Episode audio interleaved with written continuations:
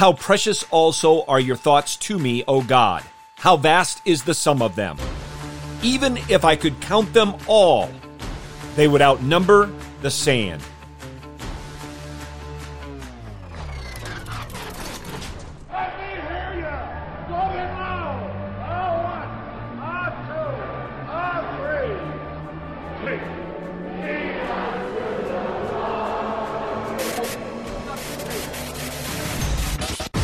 Welcome to In the Bullpen Up and Ready, a ministry of developing contenders. The call has come. You need to get up and ready now. And look who's coming up. High fly ball into right field. She is gone. We have a significant problem. It's a good problem, but significant nonetheless.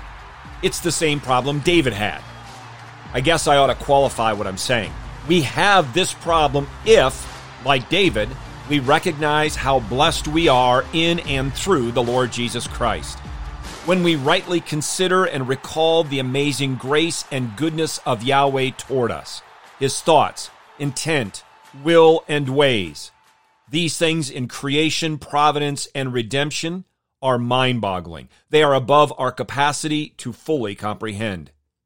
David expressed this often, including in Psalm 40. Here now, verses 4 through 8. How blessed is the man who has made the Lord his trust, and has not turned to the proud, nor to those who lapse into falsehood. Many, O Lord my God, are the wonders which you have done, and your thoughts toward us. There is none to compare with you. If I would declare and speak of them, they would be too numerous to count. Sacrifice and meal offering you have not desired, my ears you have opened. Burnt offering and sin offering you have not required. Then I said, Behold, I come. In the scroll of the book it is written of me. I delight to do your will, O my God. Your law is within my heart. In verse 4, David declares how blessed the man is who trusts in the Lord. The person who does not concern himself with the proud and with liars, regardless of their status in this world. In the next verse, the king acknowledges that it is Yahweh who does the blessing, and that these blessings are so abundant it is impossible to count them all. It's overwhelming to consider, but consider them we must. But it's in verses 6 through 8 that we get to the heart of the matter, or maybe I should say the crux of the matter. Any and all who are blessed by Jehovah are so only in and because of the greater David, our Lord and Savior Jesus Christ. These verses are quoted in Hebrews 10, and they are preceded in that chapter by the teaching that the Old Testament sacrifices were a shadow and not the substance. We read in Hebrews 10:5, "For it is impossible for the blood of bulls and goats to take away sins."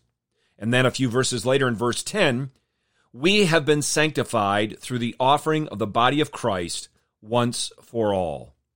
Christ Jesus did his Father's will perfectly, joyfully, heartily. Listen to Thomas Brooks commenting on verse 7 of Psalm 40.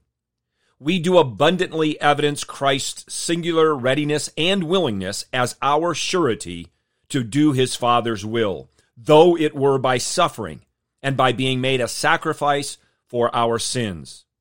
And John Flavel comments on verse 8 of Psalm 40.